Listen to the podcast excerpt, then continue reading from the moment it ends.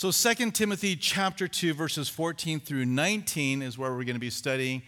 And the study is called Protect This House. And that is the message that Timothy is going to receive from Paul as he is exhorted to stop some communication that was causing trouble.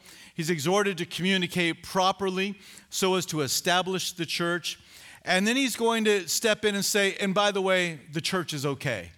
The Lord, there might be those that cause trouble, there might be those that even walk away, there might be even those whose faith gets ruined, but don't worry, the house of the Lord is built upon a solid foundation. So let's just read these verses. It's not many to read. Beginning at verse 14. Remind them of these things, charging them before the Lord not to strive about words to no profit, to the ruin of the hearers. Be diligent to present yourself approved to God, a worker who does not need to be ashamed, rightly dividing the word of truth. But shun profane and idle babblings, for they will increase to more ungodliness. And their message will spread like the cancer or the gangrene of Hymenaeus and Philetus. They are of this sort, who have strayed concerning the truth, saying that the resurrection is already past, and they overthrow the faith of some. Nevertheless, the solid foundation of God stands, having this seal the Lord knows those who are his. And let everyone who names the name of Christ depart from iniquity. So we begin here as we think about protecting the house of the Lord. Uh, that there are words that we can use that will edify, and there are words that we can use that will damage. And in verse 14, he tells them, remind them of these things. So a couple of questions who's the them and what are the things? The them seems to be those that would go all the way back to the beginning of the chapter where he says, Commit these to faithful men. The truths I've committed to you, Timothy, commit them to faithful men who will also be able to teach others. So maybe this is the reminders to go to those that will be teachers. Or maybe it's even more general than that. You can't really nail it down exactly, but maybe it's just a general statement. Any that would hear, anybody at Ephesus that would hear, um, should be reminded. And these things a little easier. It's what we read in verses 11 through 13. If we died with him, we shall also live with him. The resurrection. If we endure, we shall also reign with him. If we deny him, he will also deny us. If we are faithless, he remains faithful. He cannot deny himself. So he says, remind them of these things. Reminders are important, aren't they? We set them on our phone. We um, put notes around our house, maybe. We put something on our desk, and we want the reminder. But we don't like to be reminded by somebody else. Aren't we funny about that? And it's like you say, hey, remember, I know. Yeah, well, you forgot the last 10 times, but this time I remember, okay? I've got it down. I'm not going to forget this time. Um, you know, if you have children, especially teenagers, that reminders are not their favorite. So we always gave reminders to our kids as they would walk out the door. And it would be kind of like, I know, I know these things. You've told me before. I'm like, yeah, I know I've told you before, but I'm going to tell you again so it's going to be fresh in your mind when you walk out the door. And um, was it always necessary? Uh, Probably not. Yes, okay. yeah, well, sorry. All right. He says yes, I'm leaving it right there. And he's got a verse to back himself up. It's Philippians 3, verse 1. Finally, my brethren, rejoice in the Lord. For me to write the same things to you is not tedious, but for you it is what? Safe. Well, you don't have the verse up there. Okay. You could have, you could have said it out loud. But for you it is safe. This is the reason why we give reminders to our teens. Now, listen, I think probably sometimes we do over remind our kids, but the Lord never needlessly reminds you or me. He knows. He knows what we're going to face. He knows what we're going to go through. So if you have a word that kind of comes in your mind and it's a reminder, you need it.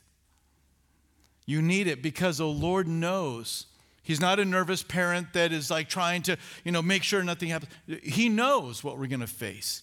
And so when the reminders come, we should welcome them especially when they're coming from the word of the Lord, especially when they're coming from a person who loves us in the Lord and is speaking something to us. Remind them, Timothy, is told. And actually, this is a present imperative. Uh, remind is in a present imperative, which has the idea of be in the regular practice of reminding. So this isn't a remind them once kind of an idea. The force of the of the, the language is keep reminding them. Allow this to be a continual part of your ministry. Remind them of the, the fact that we have died and we're going to live with him. Remind them of the fact that we go through trials, but we're going to reign with him. Remind them that the Lord is faithful to us, He's not going to deny us. Remind them that we need to live faithfully. These are the reminders that are fresh on the heart and the mind of Paul, but really it's all of Scripture. All of Scripture is something that we need to be reminded of in those cardinal truths of the faith. We need to hear them over and over again. So remind them of these things, charging them before the Lord not to strive about words to no profit. And the word charge here, he says charging them, it's, it's the idea to make a serious declaration on the basis of presumed personal knowledge. On the basis of presumed personal knowledge. You're going to charge them, you're reminding them, you're going to charge them of things that you know they already know. They already have an experience. And what he's going to say is that there should not be a, a striving about words that don't help. And that can be said of us.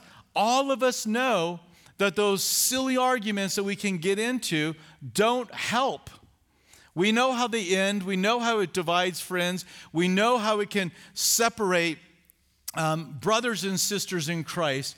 And so he's saying, now charge them before the Lord not to get caught up in words that do not profit, to the ruin of the hearers, or catastrophe where we get our word catastrophic. The word ruin is catastrophe. It's bringing serious damage to the faith of those that follow Jesus Christ. And so we, I, mean, I wish we had more information about exactly what those words were, but we don't. So we're kind of left to try and fill in the blanks. We're going to hear a little bit about Hymenaeus and Philetus and how they said the resurrection was already past. So it's some doctrinal stuff.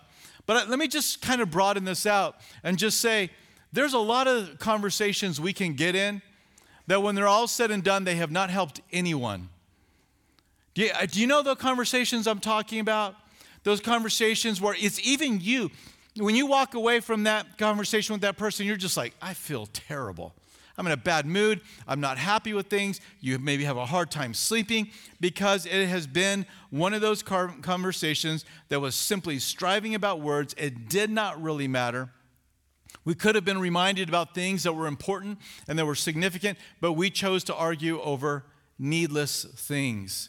Boy, ah, the church, we need to hear this that we're not going to get caught up I feel like the enemy keeps throwing out the lure in front of the church for the last 18 months. It's like, watch this. They're going to bite and then they're going to fight. And the church continues to bite and fight.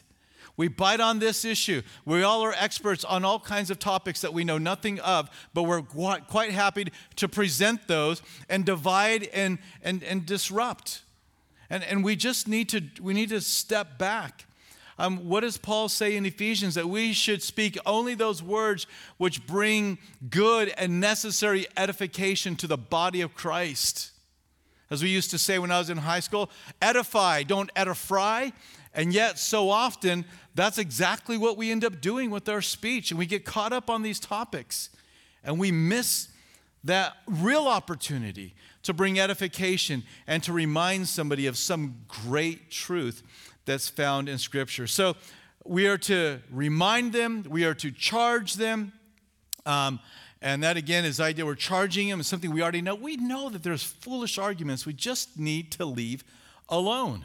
How many foolish arguments have been started on social media? Now, listen, there's good things with social media. There's ways to bring glory to the name of the Lord and communicate and stay in touch and let people know about you know events and stuff. All that's fine.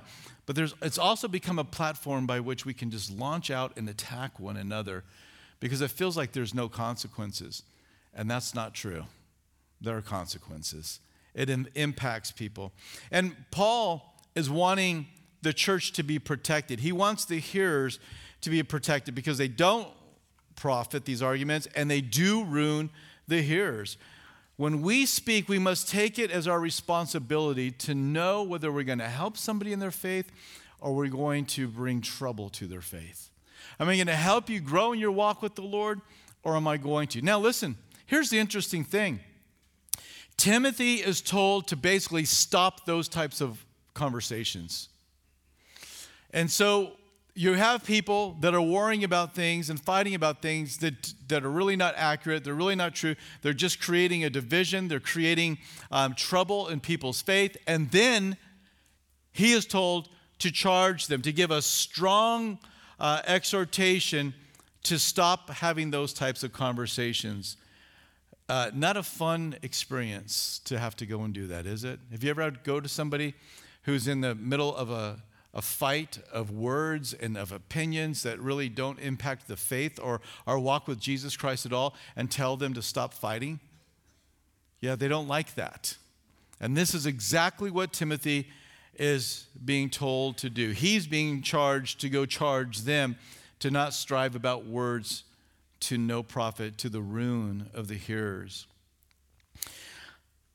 that's kind of the negative side, other than the reminder. That's positive. Then he is dealing with the things that can uh, actually edify or tear down or rip apart or ruin people.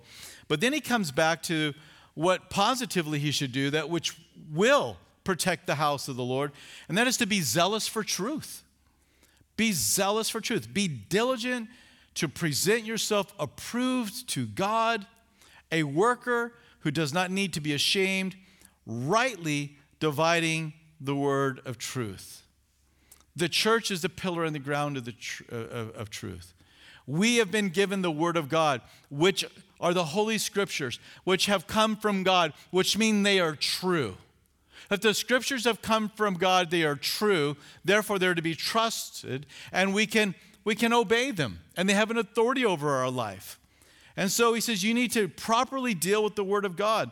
The word diligent, or the word be diligent, and I've got the, the definition up there. It's a Greek word spoudazo, and it means to be especially conscientious in discharging an obligation, be zealous, eager. And then this part really stands out to me take pains, make every effort. That's how we are to handle the Word of God. This isn't just a casual nod towards the Word of God. Oh, it's true and it's right, and I need to follow it, I need to believe it we are to be workers. We are to be those that are digging into the Word of God. Now, Timothy is going to be one of the primary uh, communicators of the truth of God's Word to the church at Ephesus and to these men that he's been charged to raise up. But it's true to all of us. It's true to every pastor. It's true to every every um, household devotion. It's true for you at work in that family, uh, at work when you are having a, a Bible study at work, or you're at school, or you're your roommates, wherever you are, teaching the children, teaching the youth, leading the home fellowship. Wherever you are, as you take the Word of God and you begin to speak about it, we should be diligent. We should be zealous. We should be eager we should make every effort. That's a lot of work. The idea here is that laboring in the word is not a secondary effort, it's a primary effort. Remember in Acts chapter 6, when the Hellenist, uh, the Hellenist widows were not getting a fair allotment, at least that was the charge, of uh, food. And they came to Peter and like, you've got to deal with this. This is, this is favoritism. This is not right. He says, Listen, find some men that can handle this problem. Let them check into it, let them oversee it. And so they, they got some men to do that. Stephen was among one of them. And he says, But we must give ourselves to the prayer and the word of God. He understood that there was a labor, he understood there was something that he had to be attending to, and that should be the primary work he was to put his hands to. And it says to present yourself approved to God. When you speak the word of the Lord to your friends, when I speak the word of the Lord to you or to my friends, or a household devotion, wherever that may be, it isn't do you approve of me or do they approve of you? Where, where does the approval matter? The approval matters, does God approve? Because it's His word. It is His word that I'm speaking, that we're communicating to people. And if He looks at that and He's like, that's not what I said, then we've got a real problem here. Again, parents, you know, give, give us eight year old or nine year old a message to deliver to their brother and sister. Often that message will not go out accurately and it will not be approved by mom and dad.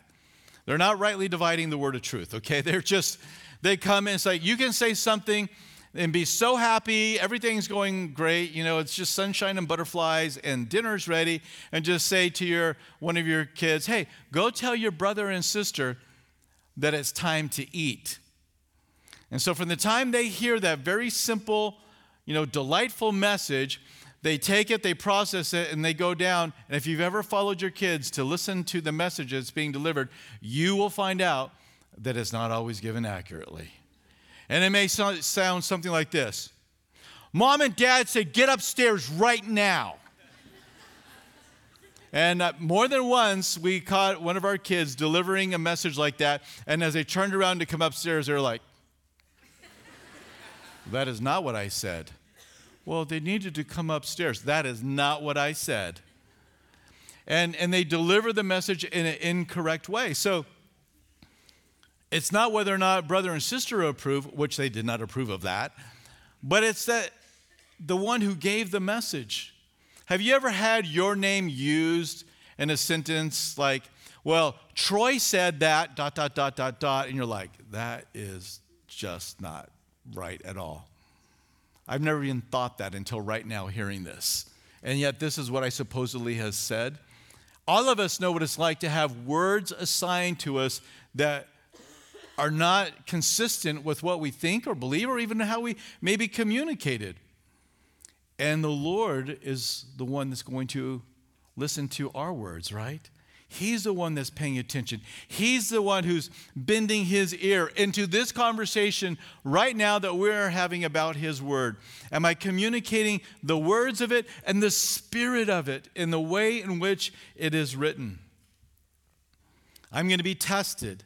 I'm going to be tried to see whether it was genuine or whether it was real. Or was there something else that got mixed in there and does not approve before God's judgment? I'm going to give an account. So I must be diligent. You must be diligent as you present the word of the Lord because we're going to be approved by God. We're going to be listened to by the Lord. And he says, a worker who does not need to be ashamed. Because if the Lord approves of what you've said, then before the Lord, you're not going to be ashamed. Like, you know, that one child of mine coming up with the eyes, you know, the size of a saucer when they found out we heard what they said. It's like, uh, okay, you didn't really say that. I'm not, I'm ashamed right now of what I just said to them. But we don't want to be ashamed. I don't want to be ashamed in that day for speaking on the word of the Lord. And the exhortation is to rightly divide the word of truth. Um, rightly divide. It literally means cut straight or cut right. And these words would be used of a, a road maker, a, somebody that was going to make a path. They were going to cut a road through the, the forest, through the wilderness, through the sides of cliffs and mountains. They would cut the road. And then there would be those that would follow along on that road to try and get to that, you know, that, that planned destination. And they're putting faith and confidence in the one that has cut the road, that they're telling them and leading them accurately, and they're not taking them off in a, in a wrong direction or bringing them into uncertain peril. Or it's to be used of a, a farmer who's got his plow in the, in the field and he's making the, the furrows, and there's straight lines. That is, this is how this word was used. Here, though, it's referring to guiding people into the word of truth on a straight path.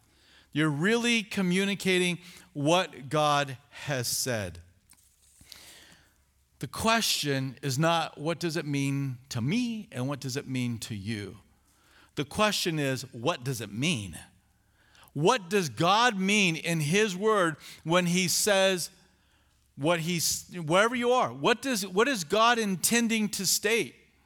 The fact that God has used language to communicate to us means he wants us to know something. Not anything, something. But we seem to be living in a time and a day where anything will do for truth. But that's not the way it works. It's not the way it works in your house. Your kids do not get to come home and say, Well, I know you said do this, this, and this, but I feel like to me, this is what you meant. Well, I don't care what you think I meant. This is what I meant, and you should have known better. Try that with your boss when he gives you, a, you know, a deadline, or he gives you an objective. He gives you a project to build, or to go and get new clients, or to, you know, whatever it is. And then he, then you choose to listen to those words, which means something, right? Words have definitions. Words put together in sentences create a context and a meaning of thought and idea. This is how we have relationship. This is how we get something done. And God has chosen to communicate to us through his word, which means it means something. And I need to cut it straight. I need to pass that on to you. And simply because I read a three or four verses in the Bible that has some language that sparks, you know, oh, those two or three words sparks an idea in my mind. And now I begin to fill in, um, you know, the, from those ideas I have about those two or three words, we know what this means. That's not the way it works.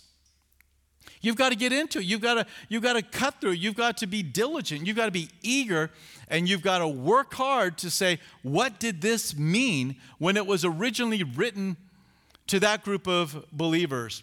And then we can come and we can find many applications to our own life. I gave the application of not wrangling over words and wrestling over words and the idea of social media. That's not what this means. It does not mean social media.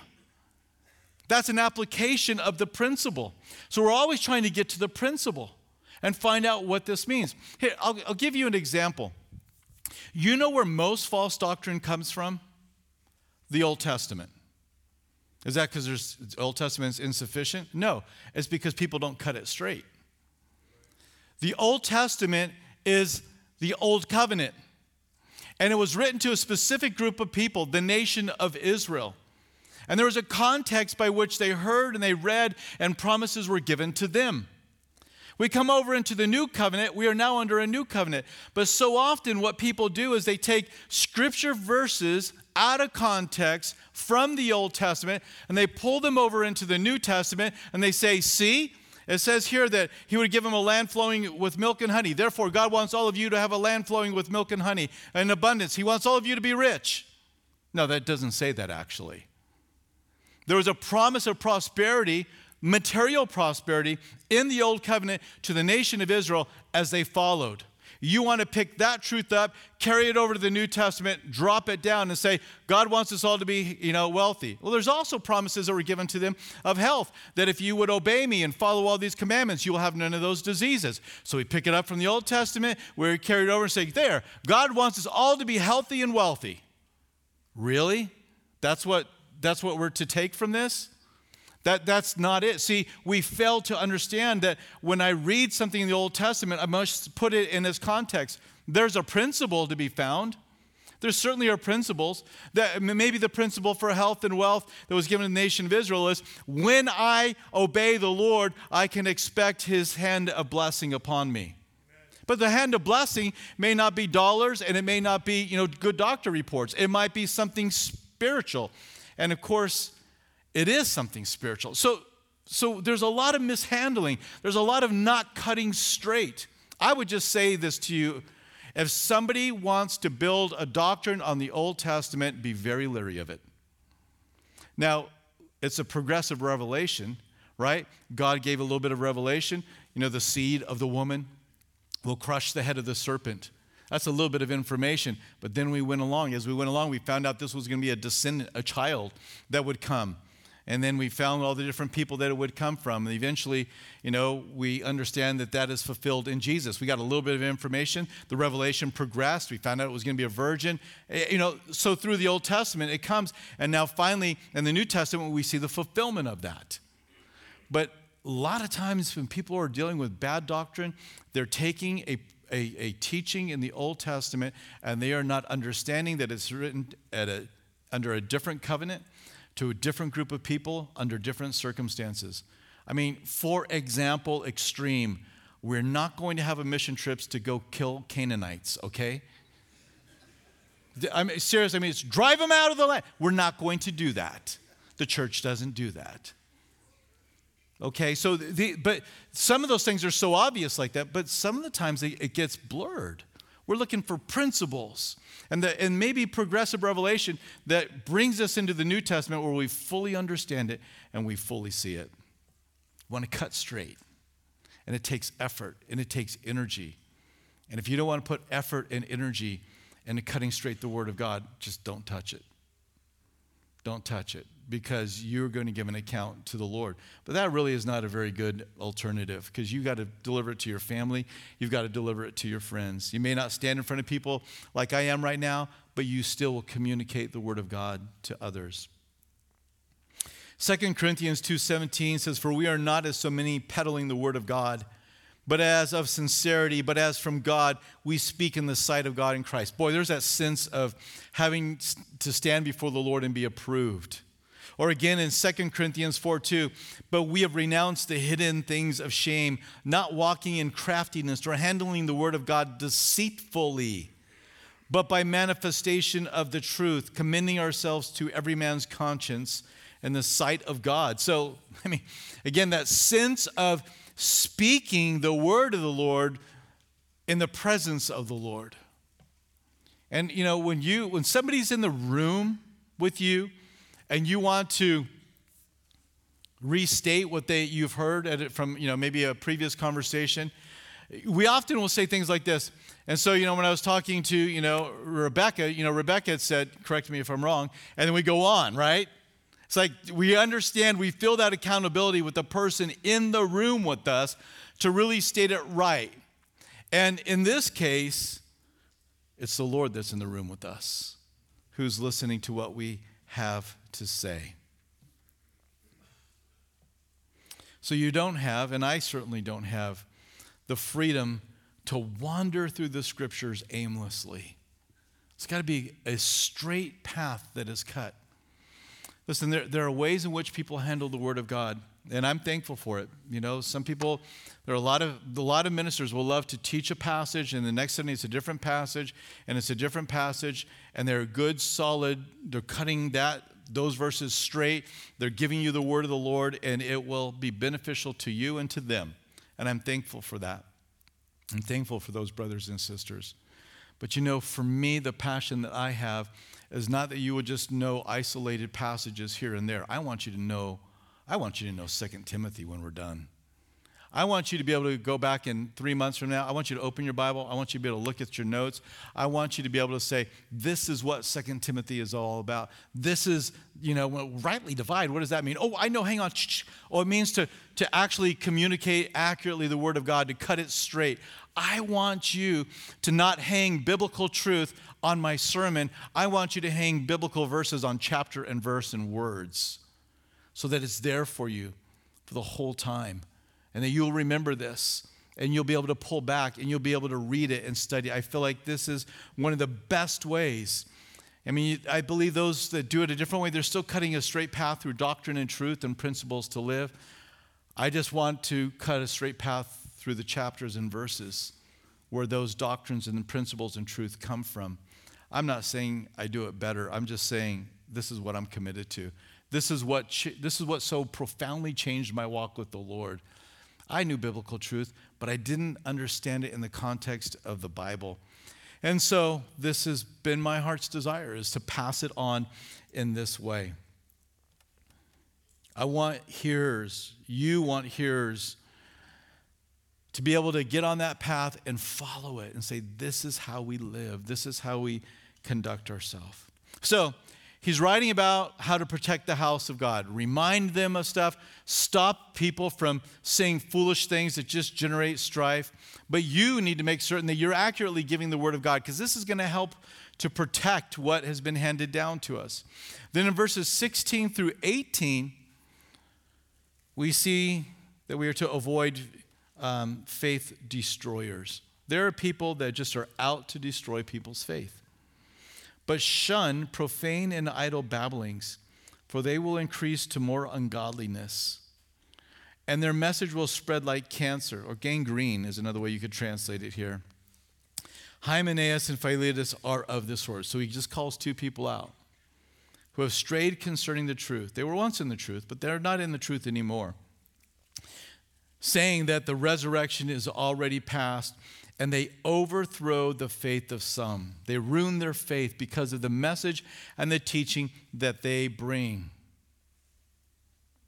So, Paul instructs Timothy to not engage in worthless debates, but he does want him to confront those that would be you know, sharing false teaching. Shun it, shun these things.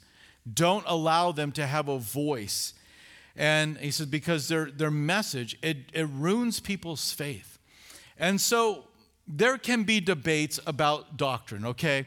So we could talk about eschatology, and there may be some different ideas that people have about the timing of the rapture. And we, I, I believe in a pre-trib rapture. I, some of you maybe believe in something different. And all I have to say is you'll never be so glad to be wrong on the way up. We'll explain it to you like, glad you were right. So, I, I, you know, I'm, I'm happy to sit down and have the conversation and go through the passages and, and have a, even a lively discussion, but I, but I don't want to divide over this. Or maybe it's, you know, with the gifts of the Spirit, or maybe some other topic. These are still worthy conversations to be had.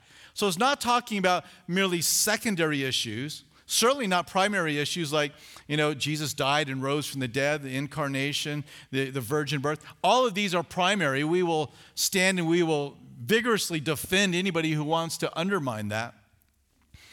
And then there might even be some, you know, uh, primary issues, secondary issues. And then there's even those other issues that are just maybe a particular passage. You know, what do you, what do you think about the, you know, um, you know, the sons of God in Romans or Genesis chapter 6. And if you don't know that, you can look it up and find out. Who are these guys? Were these, you know, uh, just men on the earth or were these angels that were having sexual relations? And we can begin to talk about these other issues like that. And, you know, they're fun discussions, they're interesting. But then you get down into probably where he's talking about where it just, it, it doesn't matter on any level and all you're doing is fighting and you're wrangling over the use of words. And the end result is more ungodliness. People are not being drawn to the Lord. People are not being edified. They're not wanting to get into the Word of God. They just are, they're becoming angry. They're becoming mean. They're becoming disillusioned with their faith. And he says, shun those things because they're not helping, helping anyone. And he says, it's like Hymenaeus and Philetus. Now, what they were saying, though, was that the resurrection is already past. And we don't have any more information than that. The resurrection is already past. So, what could they have meant by this? Well, we, we can't say dogmatically because we have no more information biblically.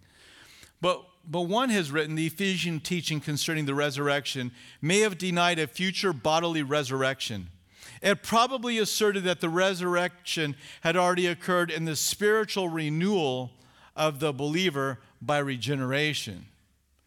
But in terms of there being a future resurrection where you will be transformed and you will be in the presence of the Lord, that's not, that's not happening. Now, we can't say that dogmatically, but that certainly is one plausible fill in the blank for what they meant. So what, what, this is, yeah, you were born, yeah, you were raised spiritually. You remember you went in the water and you you went under the watery grave and you came out symbolizing how you died to your old self, but you were raised to walk in the newness of life. Yeah, that happened. You're spiritually alive, but you're not, you're not going to have an eternal new body in heaven. That's not going to happen. And so this then began to overthrow the faith of some, which you can imagine why. Wait a minute, there's no heaven? Wait, wait a minute. When Jesus said that, you know, where he's going, he would prepare a place for us, and that where he is, that we would be with him also, that's not really going to be true. No, no, no, that's not true. That's just talking about spiritual. And it began to overthrow the faith of some. And so this was having a, a negative impact. And um, it increases to ungodliness. It, it causes cancer. This, this bad teaching is going to spread through the body of Christ, and it's going to, it's going to cause things to die. And these men had strayed from the truth. They were no longer in the truth. And so it became time to shun their teaching. And in shunning their teaching, no doubt they would have had to have shunned them because these guys seem to be on a crusade to get their message out.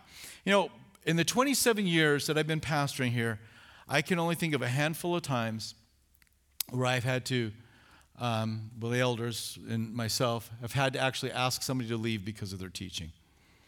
And um, there's been some different things over the years, but the, the number one reoccurring thing has been those that have wanted to say that you had to actually keep the Old Testament law in order to be right with God.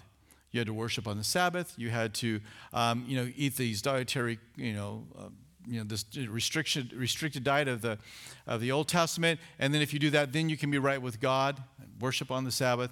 And, um, you know, listen, if, if you want to, if you think Sabbath worship is great and, and you go to a church that's meeting on Sabbath, I have no problem with that. But if you want to come in and tell everybody else that their faith is insufficient and they're actually like the Antichrist because they're worshiping on Sunday rather than Saturday, then we've got problems, me and you. And I'm not going to let you overthrow the faith of somebody. I'm not going to let you introduce that thought. So we're going to sit down and we're going to have a conversation with me or one of the other pastors or one of the elders. And we're going to try and work this out. We'll give you opportunity to correct that. But if we do this two or three times, you're gone. We're not going to allow somebody's faith to be destroyed because you got some spurious doctrine that you've picked up. And you can call me unloving if you want to, but it's not true. Actually, protecting the body of Christ from heresy that will ruin somebody's faith is one of the most loving things you can ever do. And too often the church is afraid to confront that kind of stuff. And or when they do confront it, they're confronting it over everything. You know, it's like you got to dress just like them, you got to act just like them. You can't have any kind of a, a, a, differing thought that maybe is found many places other in the you know within the body of Christ and the inside of orthodoxy. But you can't you can't think anything different, and they try to control you like that, which is not healthy either. But when people want to come in and, and spread some other teaching that would ruin the faith or depart from the Christian doctrine, you can be certain we're going to confront it. Now, we're not going to, you know, scream and yell, but we're, we're definitely going to confront it, and we'll give that person a couple of times to get it right. But if they don't, they'll, they'll be gone. But I can tell you that every person that we've had to do that with, I've always said this I want you to know that the door is open for you to come back, but the door comes into my office first. And once you come through that door and we get that straight, then you can come through any door. But you're not welcome to come back through any door until you come through my door and we get this doctrine straight because we don't want to see people's faith overthrown. We don't want to see people get caught up in bad teaching. So it kind of seems a little bleak. It's like, man, it's like, all right, you got these false teachers, and now they're overthrowing the faith of some. Man, what's going on with the church? I mean, is the church going to make it? And so, verse 19, nevertheless, so these things are going on. False teachers, some people's faith is being overthrown. Nevertheless, the solid foundation of God stands. They may fall, but He's going to stand in the truth that He has given to us. Having this seal, it's like a two sided coin here. On the one side, the Lord knows those who are His. He knows. Well, what about Hymenaeus and Philetus? Did they ever get it right? The Lord knows. What about those whose faith got overthrown? Were they ever really part of the, you know, the family of God? The Lord knows. We don't always know though, do we? It's really hard. You know, the whole debate, and I'm not going to get off into this, but I'm just this one point. You know, once saved, always saved. Can you lose your salvation? And if you come and you speak to me with using that language, I'm, all, I'm going to defer, I'm going to get out of that, those language, because I think there is damage that has been done to the church by clinging to either one of those. It's not biblical language that we are using there. So I'm going to take you back. Let's talk about some verses. Give me a Bible verse for what you're talking about, and then we'll, we'll get into the discussion. But you know, when we get into that subject, it is never about, I'm not going to say never, but 95% of the time, it's not about me, it's about somebody I know. What about them? Were they really saved? They were this and now they're that. And here's the answer the Lord knows. The Lord knows those who are His. And, um, you know, I may look or you may look and say, wow, they were never saved. And then they end up being what would really we would term more of a, a long season of backsliding. Or maybe we think they're really right on with the Lord and boy, they depart and they never come back. Well, it's hard for us to know because we can't read people's hearts.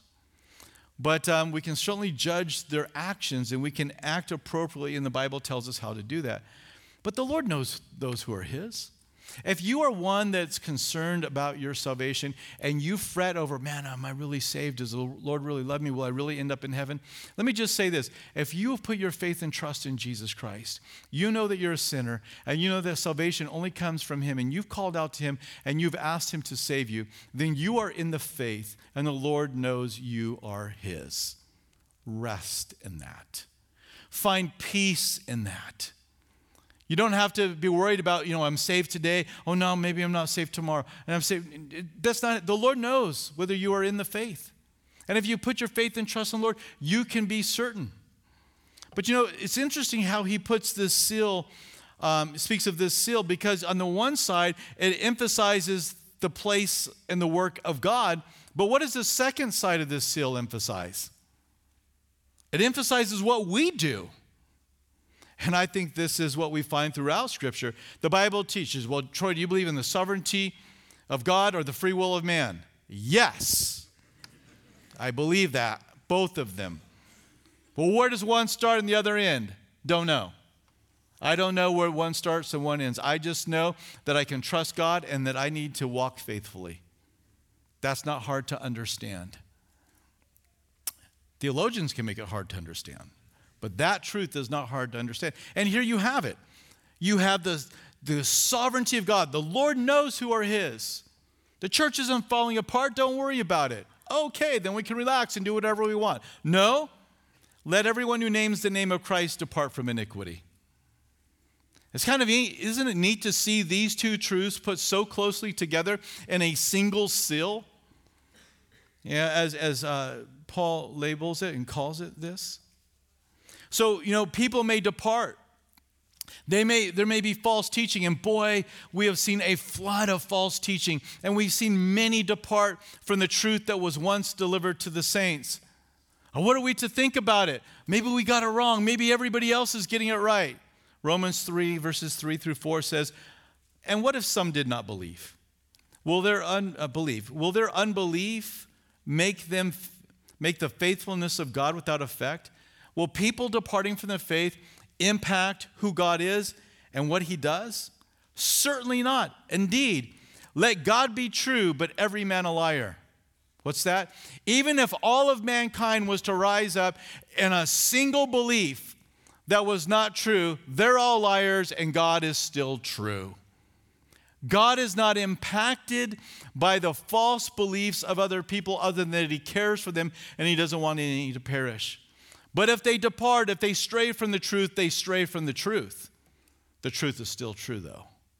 The truth remains. And so we don't take our, our marching orders from, you know, what are what's the popular trends and where are people going? A lot of people are departing from the faith. A lot of people say it doesn't matter how you live sexually anymore. A lot of pastors are saying this. Let God be true and every man a liar. The word of God has been delivered to us. We're not trying to reevaluate the Word of God based upon what he or she thinks. Because if you do that and you go through history, you have a 10,000 he and she's to work through. And so just because somebody pops up, you know, on the internet, you know, six months ago and they have a new, new take on things, so what? That's been going on for 2,000 years. There's always been a Hymenaeus and there's always been a Philetus. Nevertheless, the Lord knows those who are his and everyone who names the name of Christ, let him depart from iniquity. And so the church is not in jeopardy, okay? The church is fine. The church is going to accomplish her mission and her goal no matter what. Now, on your way in, I gave you a handout. You, maybe you read it, you can read it later. I'm not going to get into it, but it's about Martin Luther. It's on this day that he nailed the 95 thesis to the door at Wittenberg and what became the seed that broke out into the, revela- uh, to the Reformation. It was dark back then. And it was so dark back then. They taught that you, you, if you wanted your sins forgiven, you had to drop a coin in the offering box, and as soon as the coin, you know, uh, jingled, you know, uh, you, you know, a soul in purgatory was, you know, was able to be set free, and your sins were forgiven. They were buying their forgiveness with money. The scriptures were chained to the pulpit. Worship was not in your language. Marriage was not New Testament. It was simply, you know, a, a business transaction. And this is the way it was. And then along comes some monk who gets saved because he had a super overactive, you know, guilty conscience and he couldn't he couldn't it didn't matter how many times he went to the priest. He walked away. It's like oh i forgot something. Or maybe oh did i mess that up now? And he kept coming back. And it's actually written of the guy that he used to go to all the time when he was in seminary. It's like luther enough. You know you're more righteous than all of us put together. But he was plagued because it was always through the things he was going to do. And it's this this this monk that ends up getting saved. And he ends up learning to, to read the Bible in its original language, and he sees what's going on in the church. It was so dark. And he, he says, This isn't right. And he wanted to make some tweaks and changes. The end result was he translated the scriptures into the German language. And so the people finally got to read the Bible in the language it was written in. They never sang songs in, in their own language in church either. And so he, I think it's A Mighty Fortress was the first song that he wrote in the language of the people. And they sang that song, you know, as a result of, uh, of all of this. And then, of course, then he discovered most of all that the just shall live by faith, is not by works. And all of this happened. The church was so dark, it was so corrupt. And the Lord's like, don't worry, I know who's mine. And not only this, you know, kind of ironically, you have monk Luther that marries nun Catherine. Because they were all kicked out of the church and they fell in love. And they became a model of a loving husband wife relationship. And histor- uh, secular historians say that marriage changed the West and how we view marriage. Was this guy perfect? No, he wasn't perfect. He had his issues. But you see, God's church is going to triumph no matter what. So, you might want to read 2 Kings chapter 6 verses 14 through 18 and this is where Elisha's servant sees his eyes are opened up and he sees all the angels that are surrounding an army that was surrounding them. And I just put that out there because maybe you, all you see is the army surrounding the church. No, the Lord's got his church in hand. He knows whose are his. It's a solid foundation. It is going to accomplish what he wants. The question is, are we going to be a part of it? Are we going to be a part of what the Lord wants to do? So our part is simply to just live for the Lord. Depart from iniquity, surrender ourselves to the Lord, and say, Here we are. And if we will do these things, the house of the Lord will be protected as we know it. Now, if we fail to do all those things, the church will go on. It's just going to go on somewhere else. But I want to be a part of protecting the house of the Lord and the word of the Lord and the, the, your faith and my faith and my family's faith. So let's go to the Lord in prayer. Father, we thank you for your goodness and your kindness. We thank you for your love and your generosity towards us and giving us the word. Lord, we thank you for the great things you've done throughout history, like on this day, just putting a fire in a, a monk. The things got to change, and they changed. And Lord, you, we, we see that your church is on a solid foundation. And even when everything is corrupted, you still have your church, you still have your truth. But Lord, we don't want to get to that place. We don't want to even get close to that place, Lord. We want to be those that are avoiding the foolish arguments that just divide and cause strife. Lord, we want to be those that are rightly dividing the word of the truth, discovering what you have to say, knowing that you're listening and you're watching. You're in the room when we're talking about your word. So, Lord, move in our hearts. While we close in prayer here, maybe there's some foolish arguments you've been in. And you just need to be done with them right now. They're just, they've done nothing. It's divided your family, it's divided your friends, it's divided brothers and sisters. And you just need to let it go. I'm not talking about primary or secondary issues. I'm just talking about the foolish things that we fight about. You don't have a Bible verse for them, you're just fighting about stuff. But I also just want to say maybe some of you are out there some of you young men are like, man, that's what I want to do. I want to cut straight the Word of God for the people of God. Then answer that call. Answer that call. It's, it's, you're going to have to work at it. You're going to have to be diligent. You're going to have to put forth effort. You need to be zealous for it. But the church of Jesus Christ always needs to see those pastors that are being raised up, those teachers that can stand in the pulpit of the church and give the word without fear, without succumbing to pressure, and knowing that I answer to God and I answer to no one else. I will speak the truth. And if that's your heart, then you respond to that call. Maybe it's a sister who wants to do the same thing, and it's you're going to be a pastor, but you're going to be a missionary, or you're going to teach young ladies, or you're going to be involved in women's ministry, or I don't know what the Lord has for you, but you just feel that passion and that zeal, then answer the call to become a student of the word that cuts it straight, not ashamed, approved by God.